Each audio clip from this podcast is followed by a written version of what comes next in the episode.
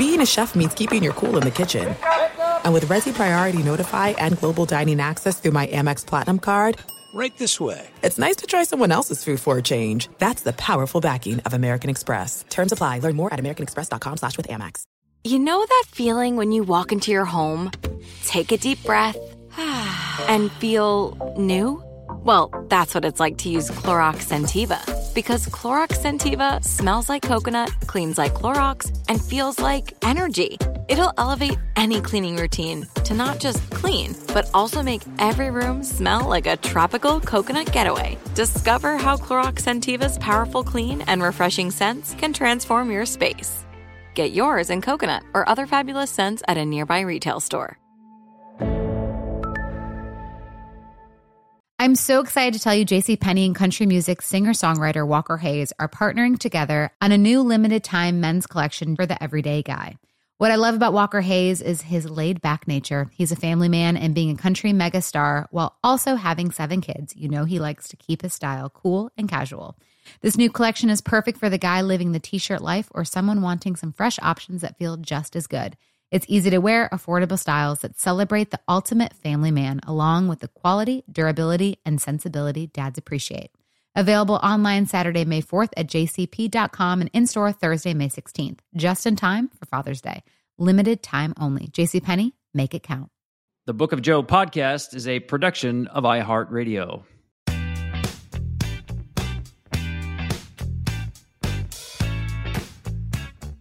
Hey there, and welcome back. It's the latest episode of The Book of Joe with me, Tom Verducci, and former Lafayette quarterback Joe Maddon. Joe, I bring that up because we're going to do a football edition of The Book of Joe. Well, at least as it relates to baseball. Uh, and I know you, uh, former quarterback at Lafayette, will enjoy this. I would, I will, I would. I um, you know, I started out actually in midget football when I was ten, playing quarterback. It's incredible and crazy how that just carries over into the rest of everything that you do. Calling audibles when you're ten, it was, it was kind of. I can't say it was my first love, but it was the sport that I probably played better.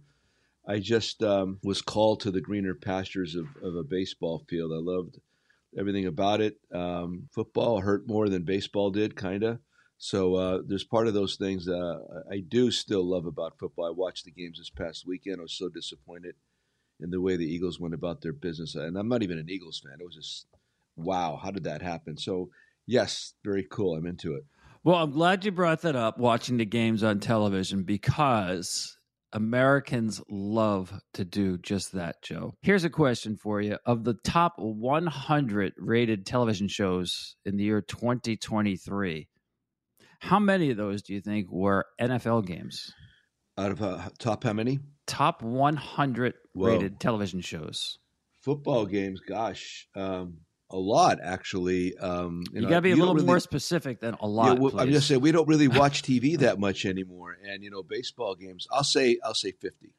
Correct answer is 93. There you go. A lot. 93 of the top 100 programs on television last year were NFL games. And by the way, another three of them were college football games. Wow. Now, if you went back just two years ago, it was 75 of the top 100. Last year, well, two years ago now, 2022, it was 82.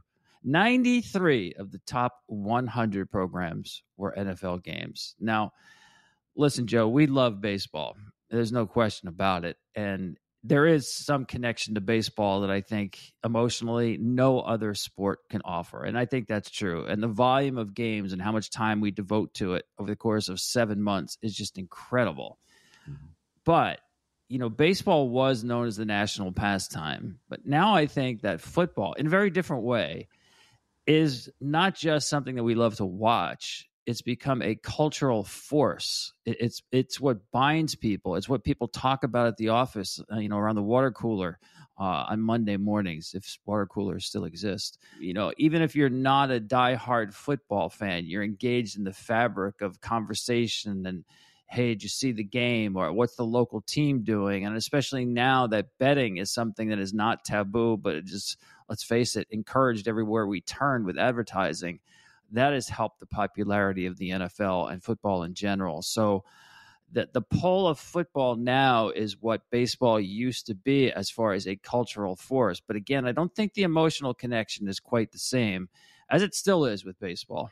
Yeah, the ubiquitous nature of baseball, though, too, right? The fact that you could watch so many games during the course of an entire year versus uh, once every weekend, whether it's a college game, high school game on a Friday, normally the, the college on Saturday, and then a, and then the NFL on Sunday. The fact that it's a once a week kind of a, an event uh, permits people, I think, to dr- be more readily uh, wanting to drive a longer distance comfortably.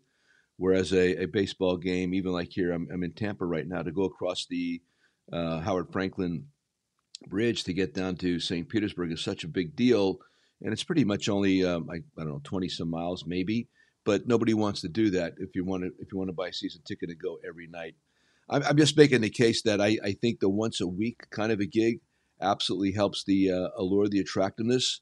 Uh, the fact that you could watch every baseball game uh, as a package, your team, other teams, because I follow different teams this past year. It's so easy to do.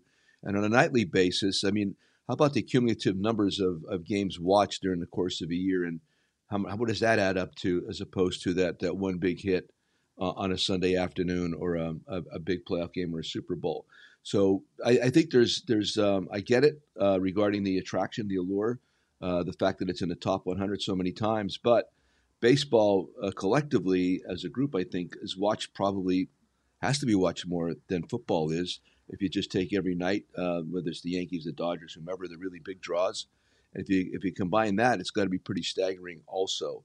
But I'm not disagreeing with you, and I'm really disappointing to me that we're not spoken about as a national pastime anymore. We've talked about this, you and I have. And it's something that I, I used to try to do in my press conferences with the Cubs, especially.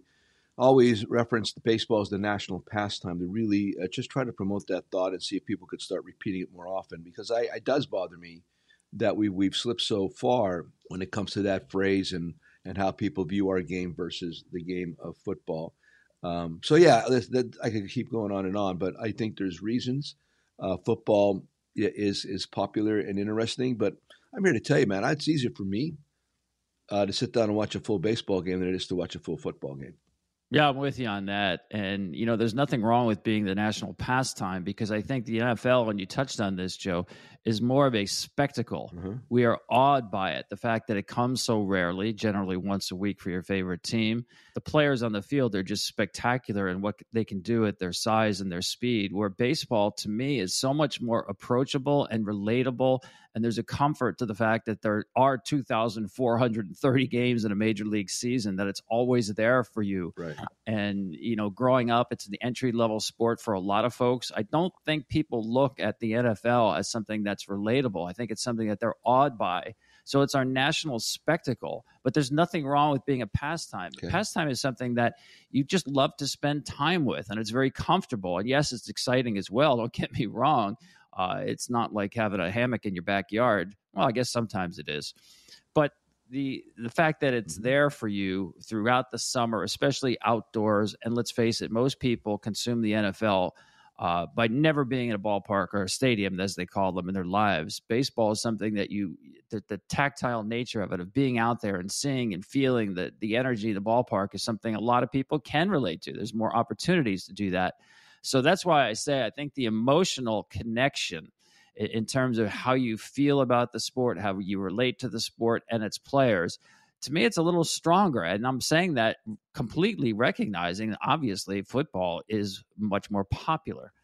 It is. Um, I'm just as you're as you're making all those points. I'm just thinking about me as a kid, and I know that's not. Uh, we're not talking 1960s and 70s, but my God, and you were probably the same way. First thing in the morning when you wake up in the summertime, especially because we came from cold weather, man, you want to get outside and play baseball. Never got tired of it, whether it was Little League, uh, Teeners Ball, eventually uh, Babe Ruth Ball, just summer ball in general. And you're playing for your city normally. Um, you're, you're, you're, you're vying to make an all star team at that point. There was no such thing as a uh, travel team. Of course not. My father never could have afforded a travel team, nor did he have the time to drive me around like like it's uh, like it happens today. I just I just amazed by all that. I guess what I'm just trying to say, there was a time when it was more of the fabric. I mean, the kids, parents, uh, fathers, kids, some and moms, uh, we would be we would just be so engrossed with the summer, the game, the flow of the game, wanting to play the game. Our heroes were baseball players. Uh, football players wear helmets; you couldn't see their faces. Baseball players are just out there with a cap on, and you could see them so easily. Now, of course, again, uh, television-wise, we saw them what, once a week. Maybe that was part of the allure. Also, we didn't see them as often. And if you ever got to a ballpark, they truly, and for those that have, uh, remember that, they were larger than life. These dudes, they were. I mean, to stand outside of uh, Connie Mack Stadium and have, um, let's say, Julian Javier walk by me, or Curt Flood, or Lou Brock, Carl Warwick, all these dudes back in the day, I would just stand there. And I mean, absolutely in awe of these people. I don't know that we have that, uh, kids have that same kind of uh, uh awestruck uh, component about the game that we grew up with that really was a big part of why I wanted to be a baseball player. I wanted to be a professional baseball player. I liked football, but I didn't want to be a football guy. So I don't know if just in fact the way this has evolved to the point where kids just don't readily just play the game on their own. Everything's so organized, so structured. Uh, the the idea that uh, the way uh, youth baseball is structured now, it's all about becoming best in show. It's not about playing for uh, Hazleton versus West Hazleton and beating them because you just want to beat them because they're from the other city. And a group of dudes, a group of guys that you grew up with, you band together and you want to play and win. I don't know that that's that is as uh, prominent as it had been, and I don't know to what extent that's part of why the game isn't as popular. Uh, there was there was a lot of tie-ins to that man that I I really thought uh, brought me along and made all of that very interesting to me and still is. Um, I have a, a, grandson that's playing a lot of baseball now out in Arizona, and it's not about winning for the for the school or the team as much as it is just trying to get out there and play and hopefully becoming the best player on the field. And that's that's where the disconnect lies with me.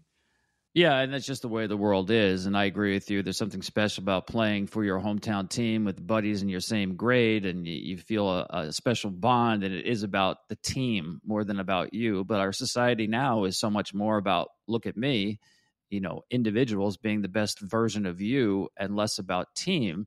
I don't think baseball's alone in that regard. Um, I mean, we have kids now, really good baseball players, don't play for their high school teams because they think the competition is better playing travel ball during the high school baseball season. The, the idea to me that you're going to high school and not playing for your high school varsity team yeah. is just, I, I can't relate to it, but that's the way the world is these days. I get it. Um, so I think that's what's made coaching and managing more difficult because people are raised more of a of an individual environment than a team environment, including in team sports. That being said, Joe, you mentioned you watched the Bucs, you watched the Eagles. Mm-hmm. Something stuck out at me in the first round of the wild card of the NFL playoffs last week, and that is the home teams went five and one. And I started thinking, what's happening to home field advantage in both baseball and football? Now, in the NFL, since the 12 team format in the playoffs back in 1990, the home team wins about 67% of the time. And that's pretty much where the number is in the NFL. If you even go back to the 1940s overall, about it, almost two thirds of the time, the home team is going to win. Baseball doesn't have that kind of home field advantage. And what's interesting to me, Joe, is you look at the postseason last year in Major League Baseball. Check this out. Home teams in the postseason last year in baseball were 15 and 26. 15 and 26. That's a 366 winning percentage, which is the lowest in any postseason since 1970 when there were only 11 postseason games, by the way, four and seven record. So that's not even comparable. Postseason winning percentage for home teams has now gone down for three straight years. Joe, what is going on with the home field advantage? Well, I mean, uh, having done it recently, I could tell you, like, um, when it gets to the playoffs, the field it could be loud, but for whatever reason, um, baseball people, baseball players are able to block that out. I, it's just uh, I don't know that the game is as emotional maybe as a football game would be. I'm just thinking um, serendipitously. I mean, the fact that there's so many signals, calls that have to be made in a football game, where in baseball that's not the case. Baseball, it's more internal. Um, you're just trying to breathe and get your focus and um, and slow things down. I don't know that that's as prevalent in the game of football as much, where uh, the crowd noise and just the fact that you're getting hit all the time. uh, really plays. There's a, there's a lot of emotion component to the game of football, physically, well as mentally. That I don't think you feel in baseball. I know you don't feel in baseball. Uh, I'm not playing the game, but I'm standing there in, in a dugout in a let's just say in a playoff game in the old Kingdome, uh, not the Kingdome, excuse me, the um, Metrodome in Minnesota. You can't get any louder than that. Cannot. But the the worst part was just trying again communication, talking to the guy next to me if I had to. But the fact that it was loud and it was inside and you're away, it's weird. But baseball wise, it doesn't bother you as much um, as a participant. I don't. I know the Phillies were, were said to have this great home field advantage based on that ballpark and that fan base. What did the Diamondbacks do? And they sashay right in there and, and get the, the job done. So the noise factor in a baseball game for a baseball player isn't as nuts. Like when a baseball player is playing golf, I don't need I don't need anybody to stop talking behind me. I don't hear him anyway. Uh, plane flies over. Who cares? Um, I, I, just think we're, we're uh, conditioned or patterned different, and the, the the the emotion of the crowd you don't feel it as much. You might for a pitch or two, yes, the place might erupt, but you're able to come back. Uh, we're, we're taught to like slow things down, breathe, uh, focus on the moment, keep the emotion out of it. These are the kind of thoughts that we have and we try to train our guys to have. So maybe that has something to do with it. Yeah, let me just clean up something I said. I said the postseason winning percentage uh, at home has gone down three straight years. That's actually the regular season, which obviously is a much larger sample size. Right. Regular season home field winning percentage has gone down three straight years. This is not just a postseason phenomenon. During the regular season, um, the winning percentage was 521 that's barely a flip of the coin for home teams in the regular season in 2023. That ties 1999 as the lowest in any full season since 1971. That's a long time where home field advantage now is means less than it ever has. Um, I, we're going to take a quick break, Joe. When we come back, I'm going to start to give you my thoughts about the NFL and MLB and why home field advantage either matters or, in baseball's case, doesn't. This show is sponsored by BetterHelp. People don't always realize just how much their negative thoughts and experiences stick with them and weigh them down. You may find your brain constantly running through a highlight reel of bad moments. That comment your friend made last week that hurt your feelings, that frustrating thing your mom does, or that silly thing you said in a meeting. Maybe it's time to get it all off your chest, whether it's a tiny annoyance or something much bigger. Talking about it can give you some relief and lead you to a potential solution. That's where therapy comes in. It's a safe space to share whatever's weighing you down and learn to process it so your internal highlight reel can focus on the good stuff. And BetterHelp offers affordable online therapy on a schedule that works for you. Connect with a licensed therapist by text, phone, or video call. Start the process in minutes and switch therapist anytime. Let it out with BetterHelp. Visit betterhelp.com slash bookofjoe today to get 10% off your first month. That's betterhelp, H-E-L-P dot com slash bookofjoe. This is it. We've got an Amex Platinum Pro on our hands, ladies and gentlemen. We haven't seen anyone relax like this before in the Centurion Lounge. Is he connecting to complimentary Wi-Fi?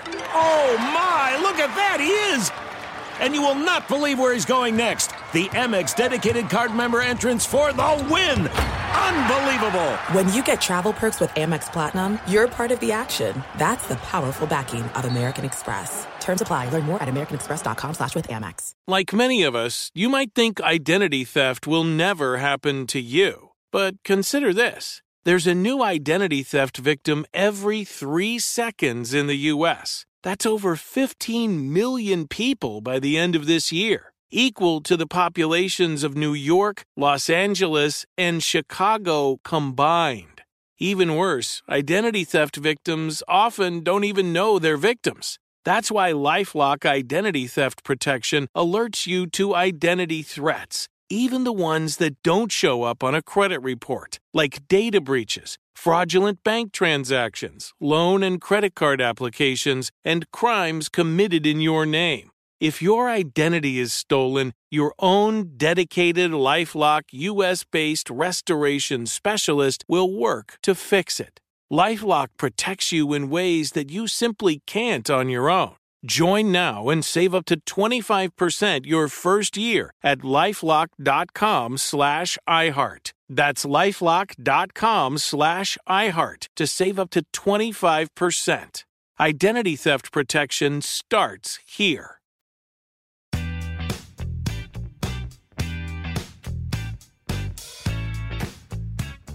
So, Joe, I talked about the home field in the NFL, and certainly in the playoffs, you see that um, 67% of the time. I, I, have a problem with the idea that the game t- is too much affected by the home crowd in the NFL. The fact that, you know, uh, home teams, home crowds delight in getting the false starts when they're so loud the quarterback can't call a play. That is a huge advantage in a game that relies on making adjustments at the line of scrimmage. I don't know what can be done about it. Nothing, I'm sure. But that strikes me as it just doesn't strike me as fair. I don't like it. I, I really don't. Um, you know, you should be able to play your game against their game uh, and not have the third element decide so much of game play.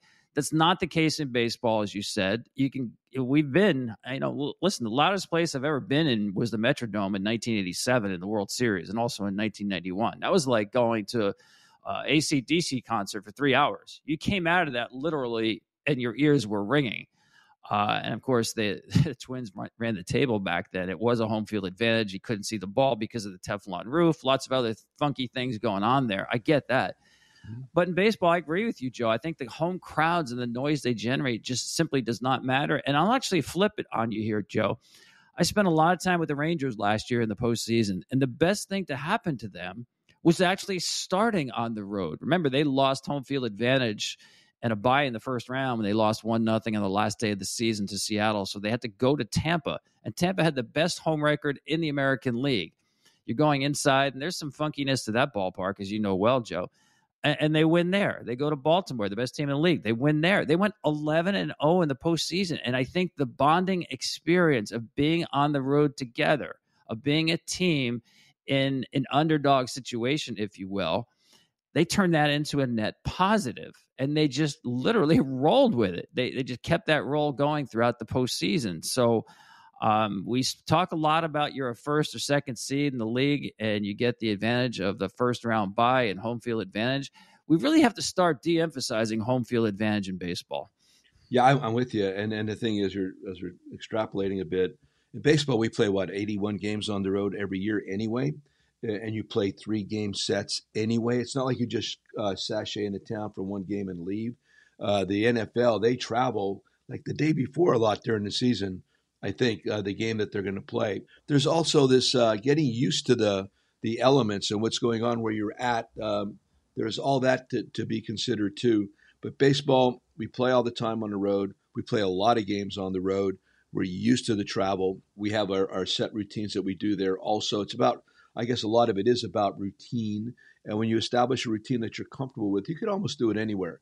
Um, again, I'm speaking as a manager right now and as a coach because I didn't do it as a player in the big leagues, but I did it in the minor leagues, obviously. And, and you do. Once you've established a routine that you're comfortable with, you get to the ballpark, you know, you walk out there, the mound's the same distance away. The, I'll tell you what happens sometimes. Hitting backdrops could be a, a pain in the butt. And even like, for instance, in Oakland, the, the depth perception, because there's so much room behind – uh, say the first baseman on a throw from third base and what that looks like. Different little quirky things like you mentioned with the with the trop. When I managed the trop, one of the first things I said I wanted to do was make it the pit. I wanted that to become the home court advantage in all Major League Baseball, and it kind of did for a long time, and I think it still played to a, a, pretty big advantage there. Yeah, and by the way, the lighting in that place is terrible. It's a terrible place to hit. Yeah, and I, I think the Rays kind of get used to that. Visiting teams are always complaining about that. All the all that stuff you you do, but um, that's there's a few of those, like we're saying, a few places like that. But for overall, maybe there's a time the Yankee Stadium could intimidate some young guys coming in. Agreed. That's why I always used to uh, I always used to preach with the Rays. Everybody used to say uh, the Rays need to get out of the AL East. I said, why? I mean, uh, in order to be the best, you got to beat the best. I thought it was an advantage to us to have to play at Yankee Stadium and and Fenway so often. I thought that was the best way to develop our young players and move them along more quickly, and it did. Um, so you, we could keep going around this all different ways, but I think the fact that baseball and baseball players, uh, we play so often away from our home spot, play so many games, that kind of becomes moot. It, it, you kind of become numb to all that, and it's not that big of a deal. Yeah, and you also made me think of something else when you talked about the old Yankee Stadium, and I agree that place was just. I remember Paul O'Neill saying when he he scored a run, I, I think it was in the, the 2001 World Series, he literally could feel the ground shaking, mm-hmm. and, and the upper deck would literally sway when that place got super loud. And I'll tell you a quick story. When they opened the new Yankee Stadium, uh, they played against Cleveland. Mark DeRosa was playing for Cleveland then and I'll never forget talking to him after the game, and he said the Yankees just lost their home field advantage. And remember, we're talking about opening day, so the new ballpark is full. I said, What are you talking about? He said, If you were a visiting player and the Yankees started rallying on you, you felt intimidated. Those fans were right on top of you. And he said, Now this is a beautiful new ballpark, but they're no longer on top of you. And they lost the home field advantage. And I think that's true, maybe not just of Yankee Stadium, Joe, but some of the newer ballparks, mm-hmm. that there's so many creature comforts that sort of the intimidation factor is not there in some of these places. So maybe that's also coming into play in postseason baseball. Well, combination of, of that, plus you have to have a good team to intimidate somebody with. Uh, I know for years it was really the when I was with the Angels uh, first time around, we used to, we we we actually had the only winning record I think against the Yankees during that. Uh, you did their, their, during their, the Torre years, yes, right, exactly. We had the only winning record, so we walked in there, no big deal. I know Chuck Finley loved to pitch in that ballpark, and we never felt intimidated. We actually felt inspired. However. Going to Fenway was different. We played poorly at Fenway Park. Again, for the quirkiness and the fans being right on top of you, it's just a different thing that's part of it too. There's, there's certain places you walk into, you feel good, you feel comfortable. I'm okay with this, and others that you just don't. You would think that Wrigley uh, should have been that for so many years with the Cubbies, because I mean that that's that's like a, a, microclimate in there. There's so many different things that happen during the course of the year. Their wind blowing in primarily. People don't even realize that. You see the the short number 365 in the gap. But I tell you what, that's the longest 365 you've ever seen when the wind's blowing in. Uh, wind blowing out, of course, becomes mitigated, but that's um, that's rare. Actually, the wind for me blew in way more often than it blew up, but it never really worked to the advantage of the Cubs. The other part was the day games.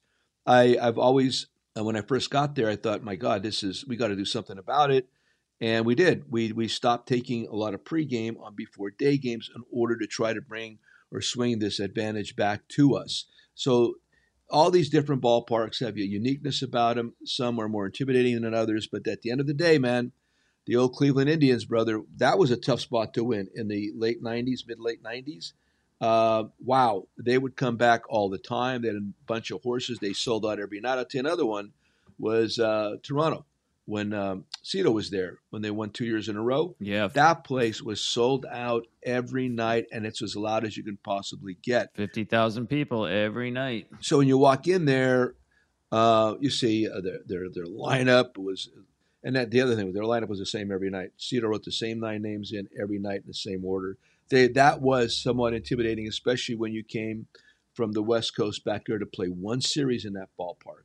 So there's there's all these little nuance that I don't, you know, it's hard to evaluate or consider. But for me, I used to think about these things walking in the door, and I knew some places are going to be more difficult than others. Yeah, I'm not sure there's as many of those places anymore, Joe. And I think maybe part of it is the fact that all these ballparks now are in great condition. Mm-hmm. You mentioned Wrigley. You know, I remember Matt Joyce telling me when they were starting the renovation of Wrigley Field, the Cubs had this beautiful uh, cage area behind the dugout there was nothing on the visiting side. So if you were getting ready to pinch hit late in the game, you literally had no area to get yourself ready to hit. And the Cubs did home field advantage. Mm-hmm. Um, the way, if you went to Tiger Stadium in the 1980s and, and Sparky Anderson had all those sinker balls and, and split pitchers on the mound throwing ground balls, you could lose a small child in the grass at Tiger Stadium. It was so high. It was ridiculous. Mm-hmm. Uh, the way the foul lines were curved. If you had a team that could bunt, you know you made sure that you you built your ballpark the way it would uh, accommodate your offense. Those things don't happen anymore. It's very generic when it comes to the condition of the playing fields. These fields are absolutely perfect. Mm-hmm. um, you went into shea stadium and fenway park. The infields were terrible. I mean terrible. You could there were bad hops everywhere. You can watch baseball for a month and not see a bad hop on these fields so there's sort of been a, a homogenation of the playing fields themselves. And I get it, the, the, dimensions are different, but there's such a sameness to it that I think the uniqueness that you were talking about and some of the, the true home field advantage uh, they have been dulled over the course of building these great ballparks and the conditions of the fields. Um, and just to prove that, once again, I'm going to give you some postseason numbers here because in the total wild card era, since we've gone to these expanded playoffs, home field advantage is about 54% of the time. 541 winning percentage since 1995 in the postseason.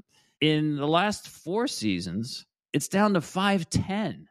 The four seasons before that, it was 563. 510 i mean that's a flip of the coin in the postseason joe so mm-hmm. there's mm-hmm. probably a lot of factors going on here you can also talk i think about how there's less uh, separation between the really good teams and the good teams. I think that there is a little more parity in the game today. I think we see that every year in the postseason. Literally anybody who gets in can win the World Series. It's not just like one or two teams can, as you feel in the NFL. So I think all these things are coming into play. But I think as we look at baseball, and we talk so much about home field advantage. Oh, you're going to get the deciding game at home, and these, this team is tough to beat at home. Be careful with that. It doesn't mean nearly as much as it used to. You take uh, Roger Bossard with the uh, White Sox. He puts piles of dirt out in the infield while these guys are taking uh, batting practice or, or in, in, infield ground balls, and he would he would structure the area at shortstop, third base, second, whatever, according to how that infielder wanted the the ground, the turf. Great. A little bit more firm, a little less firm, etc. As an example. Hey, I, am going to stop you. And it reminds me, you did with that story. Go one step further. I know a team. This is probably back in the 1980s that used two sets of baseballs. Sure. One when they were batting, and one when the other team was batting. And when the other team was batting, guess where those baseballs came from? The refrigerator. Sure. True story and obviously now the the, the care and, and, and condition of the baseballs, the way that Major League Baseball supervises uh, basically the chain of command of how baseballs go from the, the shop to the ballpark. Uh, that also has been homogenized. Uh, it's obviously for the better, but again, change over years, all these things add up. We we were always concerned in the Metrodome that the when they were hitting the air conditioning would come on, you would see the little like those little pieces of fabric on the vents behind home plate, like blowing out towards center field. And then when we'd come up to hit, all of a sudden they would go limp. Uh, there was always this this concern. Um, teams don't bunt as much, obviously, anymore. But you know, one of the first things I've always done in each ballpark, I'd get out and I would roll a ball down the third base and the first base line to see if the ball would come back fair. This goes back to the minor league days. You used to go into a corner and hit your fungos in the corner to see the and rebound off the wall, off the wall as it wraps around the corner. You know, one of the worst is actually Kansas City. People don't even realize that where the ball wraps around. All the little nuance that's built in each ballpark that you have to learn and understand, and that's that's that's really an interesting and, and a separating part of the game for me, for us. Where in football, like it's even more homogenized. I mean, that's just it's it's what 52 yards wide or something like that, 100 yards long, and it's always the same. And there's no crown on the fields anymore; they're all flat. So those fields are uh, wonderfully the same, but uh, baseball's all each ballpark had its nuance. You're talking about the grass. How about just the dirt in front of home plate? Sinker ball pitcher, you'd see that groundskeeper out there before the game just soaking the crap out of the ground right in front of home plate. So if, and if your guys hit a ground ball, boom, it would just die. It would absolutely die before it got into the high grass. So a lot of things were controlled at that time. It's true. It's all true. And you knew it. And nobody ever complained about it because y'all had the opportunity to set up your field the way you thought it, it suited your team. Interesting part of the game, really cool part of the game, and and again, it's it's a part of the personality and uh, the interest that we that the game generated for so many years. Things to talk about, and it doesn't really matter, and it, it's it creates the conversation. Love that stuff, and um, it just doesn't hardly exist anymore because there's not there's no nobody tailoring fields to different attributes by players. But watch out now if the game continues to become more of a speed game, a game in motion, bunting comes back a little bit. You're going to start seeing things like that happen again, and it'll make it a little bit more interesting. Here's a question for you, and put your manager's hat on here because I, I think one of the more overrated stats that people look to is home road splits.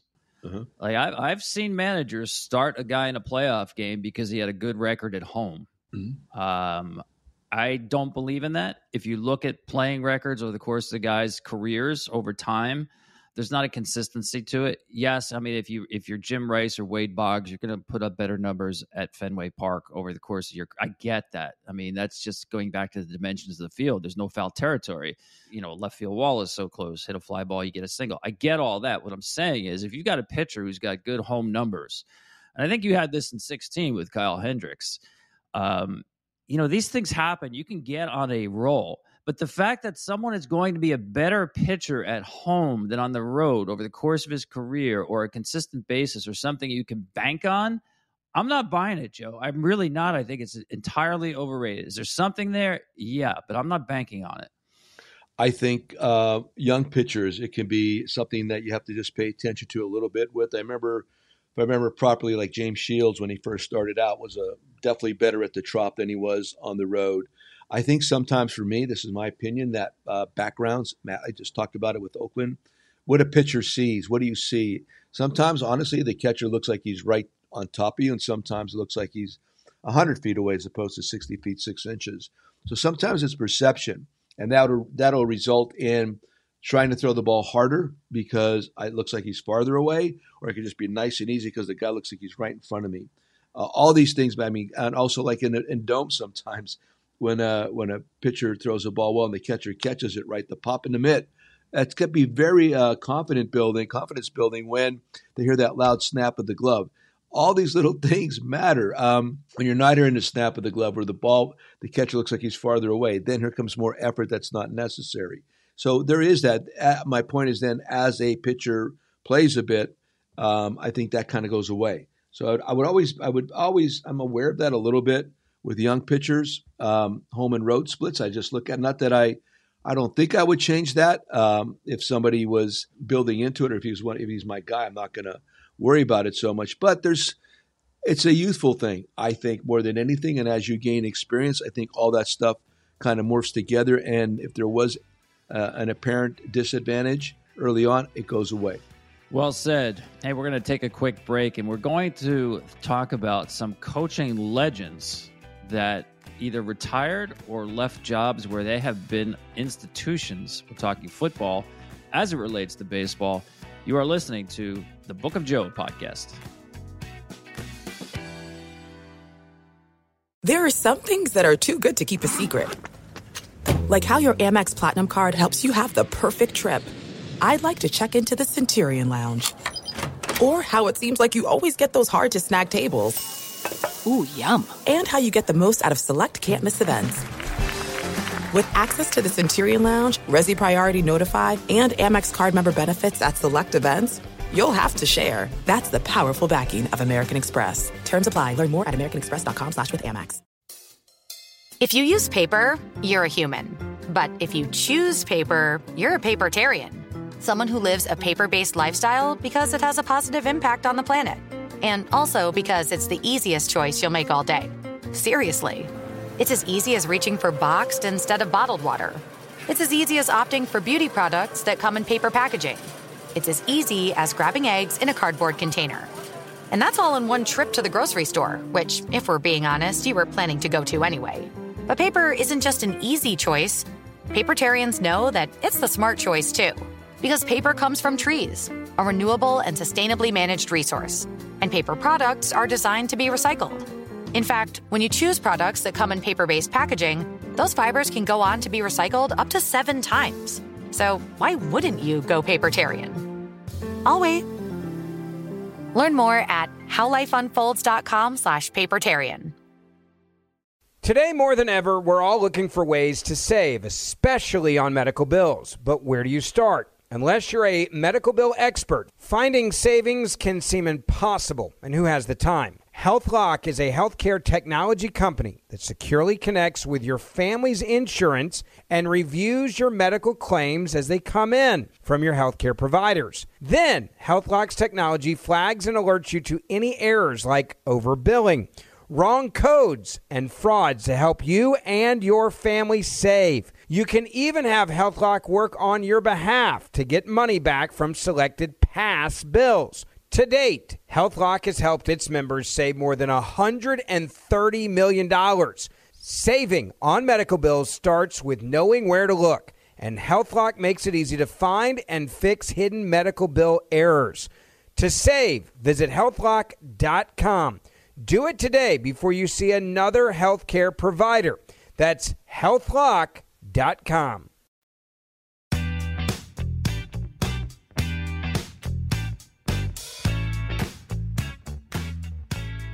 Joe, I'm sure you you noticed um, all the changes. I mean, starting with Nick Saban retires at Alabama, 72 years old. Bill Belichick out with the New England Patriots, 71 years old, and he's already in the course of interviewing with other teams. Uh, and Pete Carroll, the age of 72, leaving the Seattle Seahawks, the all-time winning coach for the Seattle Seahawks. And I'm not sure he left on his completely on his own volition. It doesn't sound like he did. Um, you know, these things happen. We had Dusty Baker retire after last year. Um, I mean, what are your thoughts, Joe? I mean, these guys are a little bit older than you, but uh, you, you, followed their careers. I mean, all of them re- remained relatable into their 70s. I don't think that's the reason why they're not coaching anymore. The game passed them by. No, of course not. Uh, your thoughts when you saw some of these legends leave coaching positions in football? I was just curious to like if there was any re- really specific reason, either from them or from the people that were letting them go. Um, and again, when you talk about Pete in Seattle, it just appeared to be um, there was a little bit of a disconnect with what was going on above him and down to his office, and that was relatable regarding what's happening in baseball a bit. I think Nick Saban also related something to the effect that I think he just didn't like the uh, the way college football the direction it was headed in, how that was trending. I don't know specifically what he meant by that. Uh, Belichick, I just think there was a, a, an eventuality that uh, it probably better for him and the Patriots. I mean, there's nothing more he could have accomplished there in um, in New England with what he had done there. So I I think it's again it's it's very similar to what happens in our sport. I think uh, I kind of was again relatable for me uh, regarding uh, what I had done and how long I had done it, and then all of a sudden um, you have to kind of relinquish uh, power, for a lack of better word. Um, uh, I know that was something I think I read with um, with Pete, but I also know that Saban running a, a, college team, he is everything. He is the CEO, he's the president, he's the dean, he's everything there. So it's it's hard to imagine um, him having that kind of a complaint. But I think a professional coach that's being let go uh, might be running into that because I think the trend, the idea that um, it's almost like everybody believes almost anybody can do it. I think they devalue the interaction with human beings, how this coach relates to the players specifically,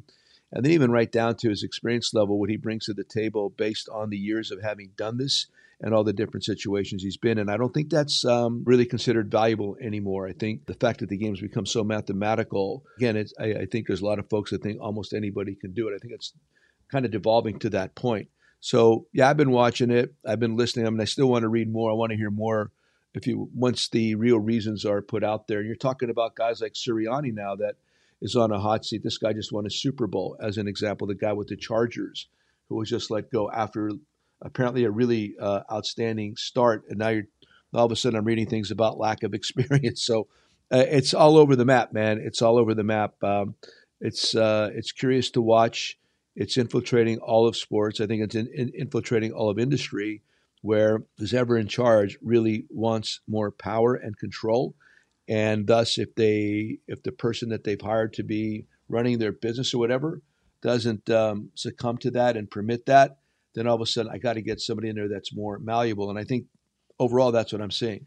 You're right, Joe, and uh, you're right to point out that this is not unique to baseball or even sports, as you mentioned, even in industry, yeah. where people mm-hmm. will come in from the let's call it the outside and gain power uh, and decision making properties over people who are already in the system. And that was Pete Carroll's beef. I'm going to read you his explanation um, about why he's no longer the coach of the Seahawks because they told him they needed to make adjustments. So he said, What is the essence of the adjustments that are necessary? That's where maybe we don't see eye to eye on because I see it one way and I think I've got a way to fix it. And I'm not going to kind of halfway fix it. I'm trying to fix it so it's perfect. It's got real precise and specific thoughts, and they may not see it that way. They might may not agree with it. They may not see that that's the right answer or that's not the right answer that makes them feel good. The difficult part is if you guys can know it's really hard because they're not football people. They're not coaches. And so to get to the real details of it is really difficult for other people. And there you go, Joe. That's the fundamental disconnect that we're seeing across sports. The people in power and the people who grew up in the game and are the coaches, instructors, whatever you want to call them, managers, right. are looking at it two different ways. But only one side is where the power lies, at least the final decision. Right. I mean, it really discounts all the years that everybody has been doing what they've been doing.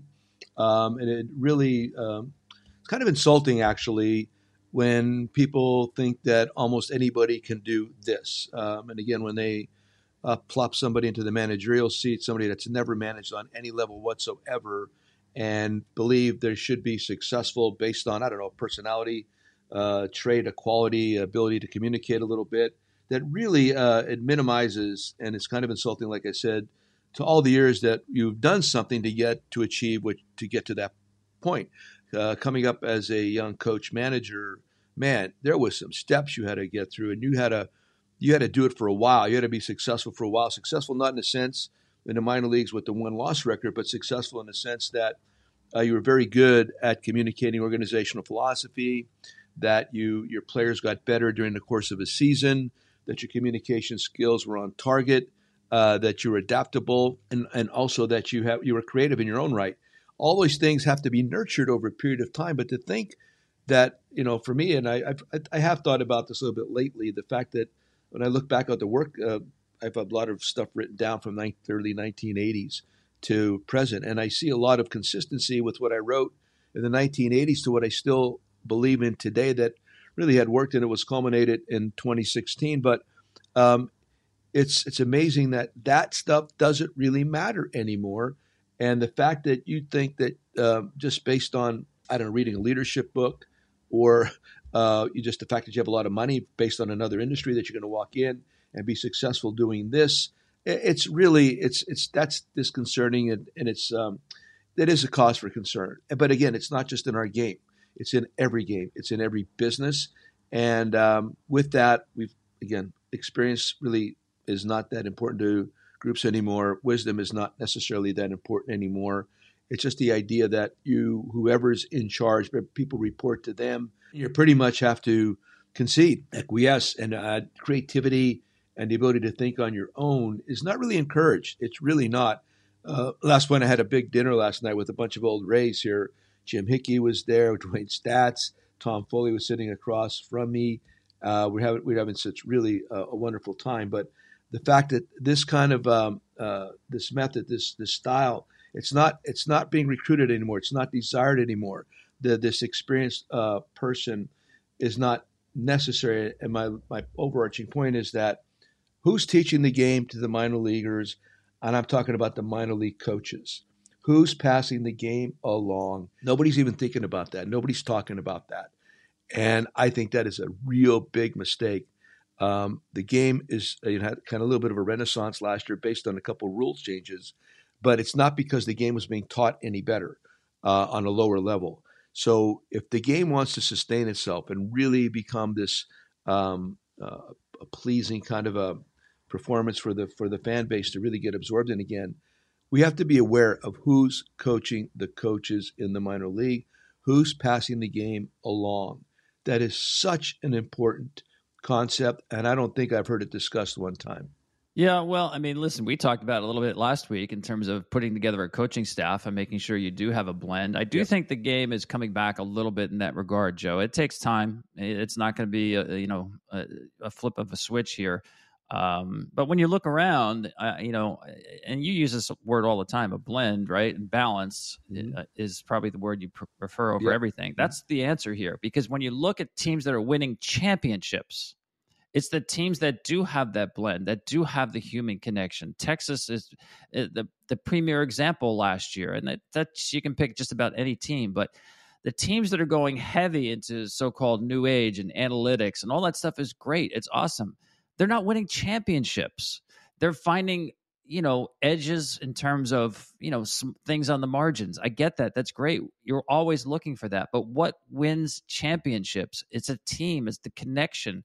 Um, and I think that's true in every sport. So, you know, listen, hey, we started out, and this is our our football edition of the Book of Joe podcast. I'm going to bring it back to the NFL playoffs this weekend coming up. The San Francisco 49ers will play their 38th home game in the postseason. That will break a tie with Pittsburgh as the most ever in the NFL in the postseason. 38 home playoff games. The record so far, the first 37 at home, 27 and 10. I mean, you can't find those records at home in Major League Baseball. I'm sorry. So you go with the chalk. If you're a betting man last year in the postseason, you took the road team in baseball every single game, you would have made a lot of money. Do the exact opposite in the NFL. Yeah, uh, Kezar Stadium. Did it start there? Then got into Candlestick for a while, and now you're there in Santa Clara. Uh, they're they're just they're just really good. I don't even know to what extent being on the West Coast helps them. You know, if, a, if an East Coast team has to fly out there to their home field, um, the time zone. Listen, that's that's real. When you have to change time zones, that stuff is real. But also, they've had really good teams. Uh, I know Mr. DeBartolo. He lives down here in Tampa. We talk about it. I've been to some events with him. I met some of the iconic past 49er players. The point is, they got good players. With all these things, uh, all these, whether it's baseball or football, whatever, whether you're data driven or not, it really comes down to having good players. And they've had good players. Um, I think that gets overlooked sometimes. Everything, everybody's uh, worried about methods in a sense, or um, whether you know data versus uh, we talked about data versus the heartbeat. At the end of the day, man, it comes down to having good players. It's always about your acquisitional abilities. So teams with better players are going to win most of the time, and especially in football. And I do believe uh, if you have if you're on a, a like a West Coast and you have teams traveling out here to play you often you're going to have an advantage. You're definitely going to have an advantage. And again, that even speaks to travel. I've even talked to a couple NFL coaches or GMs. Why? What about your travel out west? How do you do that? When do you go? What do, what do, you, what do you think about that? And how does it relate to you winning or losing? So I think that might be um, embedded in there somehow, and that'd be hard to prove or understand. But I think of those things, and I, I really believe that they are very pertinent. Yeah, and listen, we talked about the NFL too. With overall, it's a sixty-seven percent advantage to be at home, and then if you're the number one seed, and number two seed, you're coming off the bye week. Everybody rests up, which really means a lot in football. It can be disastrous in baseball, as we've seen. To be off for too long is a great thing in football. Um, so I think about the Belichick teams in New England taking nothing away from them, but they would waltz through their division, win the title, get buys through the first round, get home games in the playoffs all the time, and the weather would be cold, and West Coast teams would come in, or like Miami going to Kansas City last week. I mean, they were not going to win that game. Come on. So all those things matter a lot in the NFL. And how about Patrick Mahomes? As great as he is, he's actually playing his first road playoff game this week, going up to Buffalo to take on Josh Allen and the Bills. Isn't that amazing that Pat Mahomes has not played a road playoff game? We're not counting neutral site Super Bowls. It's amazing. Yeah, I didn't even realize. I did, of course, I didn't realize that. That is interesting, and that that is it's it's. Let's see how this this see how this plays out now. How they react to this. Um, you know, uh, Buffalo has to be a home court advantage, but so does Kansas City have to be a home court advantage.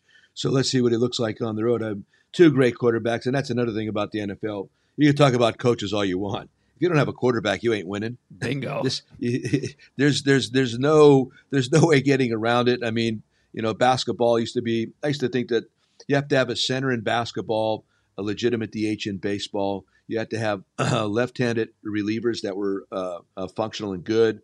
And in the NFL, you had to have a quarterback. Man, there was different things that you had to have in each sport to be successful. And and really today, the one that still stands out more than anything is if you don't have a quarterback, brother, you're going home. That's so true. It's even true in college football. Football is tough to watch if there's not good quarterback play. It's so it pivots so much on quarterbacks. And speaking of quarterbacks, uh, Brock Purdy, his dad, of course, uh, yeah. you, he played for you in the minor leagues. Uh-huh. He'll be at uh, at quarterback for the 49ers this Sunday. Great story. I don't know if you saw this. It was actually a, a social media post Brock, uh, I think it was late in the season, played his first game close to home, played the Arizona Cardinals. And um, right before the game, 45 minutes, the team's out there going through walkthroughs, stretching, whatever. Uh, he sees his family down there. Uh, and they're all, it's all bunch wearing their 49ers gear. So he comes over and he poses for a picture, puts on this great, huge smile. And they, it's a beautiful picture. And as soon as the shutter snaps, he goes back in the game mode and you just the change in his face from huge smile to game face was just you got to see it if you see it on social media. It was a great little video of Brock Purdy, uh, and of course he goes out there. They win the game forty-five to twenty-nine. He's as good as ever. Um, a great quote. He said, "For me, you have to be in the mindset of being sharp every play and knowing what you're doing." So in that moment, yes, I was sort of back in the football mode of I've got to go be a surgeon. I love the way he put that. Picture with family. Now it's time to go be a surgeon. Um, why, maybe that's why he is as good as he is. Um, the you know that horrible injury at the end of last season. Um, I watch you know every time I watch the kid play. Oh my god! I mean, it's like uh, first of all, how did he last that long into a draft? I mean, how did everybody miss that badly? It happens occasionally, but my God. Well, again, you could talk about Tom Brady. I guess because he didn't have a good combine, oh. you know, his measurements and going out there and running around in spandex wasn't good enough. well, that that is again, that's that would be something more driven by data as opposed to human eyeballs. Uh, but yeah, the kid, he's he's got ice water. He makes great decisions. He appears to be very calm. Uh, I love it. I, the fact that uh, him and his dad are a friendo of Book of Joe now. Uh, I think it's great. I do watch with more intensity, and and of course I'm rooting for him all the time. So bully for him and bully for the Purdy family. I mean, he was he did nothing but win in college. Played a lot in college, had a lot of reps, did nothing but win. Um, give me uh, your baseball equivalent of Brock Purdy. I'm thinking maybe James Shields. Um, as somebody that you just trust that maybe when the statcast numbers come in they're not blown away by you know spin rates and and vertical breaks but as a manager you say i want this guy with the ball in his hands. Kyle hendricks you know i mean james was like that kyle was like that. Um, these guys were just so darn steady. And you know back in the time day i um, chuck finley was kind of like that too. I mean uh, these are like kind of big names but not uh, over the top big names. But yeah I, I, kyle hendricks i would be watching the the gun right? And here comes the first pitch, 86. now, where does 86 play on a major league ball, ball, ball field? And then there's certain days I saw 84 and I get a little concerned, but by here's the second or third inning, if I saw 86, 87, I knew he was going to have a good day because of the movement on his pitches and his ability to locate and just the fact that he was so darn smart. So uh, Kyle is kind of like the Brock Purdy of MLB. I love the comparison. This has been fun. Mm-hmm. Football in January. Yeah, yeah we're, we're, I'm only a month away from spring training, but uh, it's been fun talking with former Lafayette Leopards quarterback Joe Maddon. Oh that goodness. being said, Joe, I, I, probably surprised you with the topic today. So you always have something pertinent to take us out on. Let's see if you can come through today. Well, you're talking about all the coaches, right? And um, that have been let go. And in general terms, I just was with my boys last night uh, formerly with the Rays, all the, the coaches and, and staff members. Um, yeah, we just, brother, you cannot laugh any harder than we laughed last night. We're disturbing the entire restaurant. Oh but it was about leadership. And so I did. I went with leadership today. Um, and then it just, it's just a fascinating topic for me because to me, leadership used to be so easily defined and you knew what you were talking about. But now I don't even know uh, what's desired anymore when it comes to leadership or even the fact that people – uh, think it matters anymore, consider it. Um, I don't know. So I, I'm so I, I, wanted to focus on that. So this came from, of all people, John Quincy Adams. If your actions inspire others to dream more, learn more, do more, and become more, you are a leader. There's nothing in there about controlling anybody. It's about the inspiration, uh, causing somebody to dream more, to get your imagination in gear here uh, learn more. Just you know, nobody has to tell you to figure things out or or what to study next. You have your own personal desire to learn more, and then just just in general becoming more. I mean, that's that's pretty much sums up uh, how I was back in the '80s, uh, moving on up to get to the point where I did eventually. I had those my coaches, my mentors were that they're inspirational. Gene Mauch, um, you know, Dream More. You know, Larry Himes, uh, learn more. Bob Clear and Marcel Lachemann, do more. Work ethic. My God, there was so many guys with great work ethic and become more. I wanted to become a major league manager. So uh, that kind of nailed it on the head for me. So I don't know. As we move this thing forward, leadership, who these new managers or coaches are going to be, and trying to find out, you know, what uh, caused different groups to want to hire different people and why. Um, I'm just curious. I mean, I so aware of, of the leadership component of all this. And I don't want to say what it's devolved to because there's some great leaders out there, no question. But uh, last point with all of this, you talk about we're talking about data and we're talking about analytics, whatever, versus coaches. But there's so much redundancy in this analytical world. I don't understand why that's not uh, located or talked about either. When you hire these big baseball operations people with so many analysts, why? I mean, aren't they stepping on each other's toes? Wouldn't I rather have a, a real human that has done things before, a really good coach that can relate to people one on one, sit down with them, bad day, talk to them, uh, point different things out to them, because this other stuff is very uh, non emotional. It, it lacks any of that. It's a number, right? And it's a picture, it's a video, whatever. But a human relating experience to another human, to me, is still the most valuable thing to do. So I'm just curious about leadership and what we perceive to be a good leader these days and what are you're looking for as you're turning your whatever you're doing over to someone else what are you looking for in that person? And are you there to empower them or to control them? I think it's interesting that you went back a couple of hundred years to get JQ Adams to kind of define JQ and, JQA. and and you know what? That's those are truisms when they hold true yeah. for hundreds of years. And I think he's on right. was onto something there, Joe, because we hear a lot about the phrase that players like to play for this coach or he likes to play for this manager. Sure. What does that mean? to me that means it's almost like with your parents you don't want to let them down mm-hmm. right there, there's something there that drives you where you don't want to personally let someone down um, and so for jq to nail it to me it's uh, almost an equivalent of leadership equals inspiration the mm-hmm. ability to inspire that's leadership I, I agree man and that's that's my best guys we talk about in the book of Joe coach bob root uh, my Lafayette backfield coach, my quarterback coach. Probably inspirationally one of the best I've ever had. Uh, and, and, it was all about the fact that uh, we would talk about things. Uh, it was never a yelling situation. It was never calling me names, whatever. It was just about and what just happened.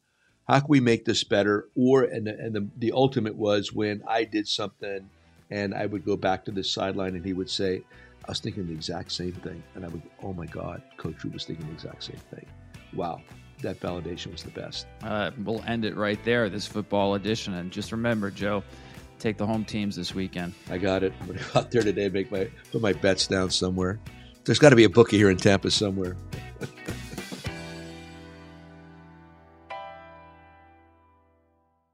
The Book of Joe podcast is a production of iHeartRadio. For more podcasts from iHeartRadio, visit the iHeartRadio app, Apple Podcasts, or wherever you get your podcasts. This show is sponsored by BetterHelp. It's a simple truth. No matter who you are, mental health challenges can affect you, and how you manage them can make all the difference. That's why everyone should have access to mental health support that meets them where they are and helps them get through.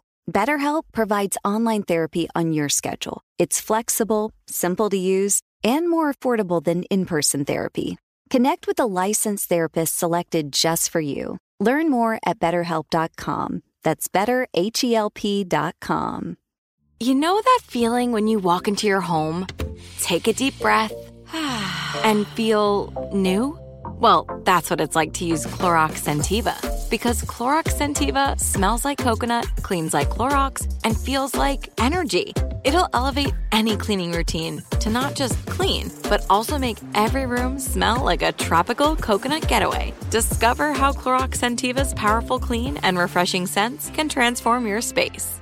Get yours in coconut or other fabulous scents at a nearby retail store. I'm so excited to tell you JC Penney and country music singer-songwriter Walker Hayes are partnering together on a new limited time men's collection for the everyday guy. What I love about Walker Hayes is his laid back nature. He's a family man and being a country megastar while also having seven kids. You know, he likes to keep his style cool and casual. This new collection is perfect for the guy living the t shirt life or someone wanting some fresh options that feel just as good. It's easy to wear, affordable styles that celebrate the ultimate family man, along with the quality, durability, and sensibility dads appreciate. Available online Saturday, May 4th at jcp.com and in store Thursday, May 16th, just in time for Father's Day. Limited time only. JCPenney, make it count.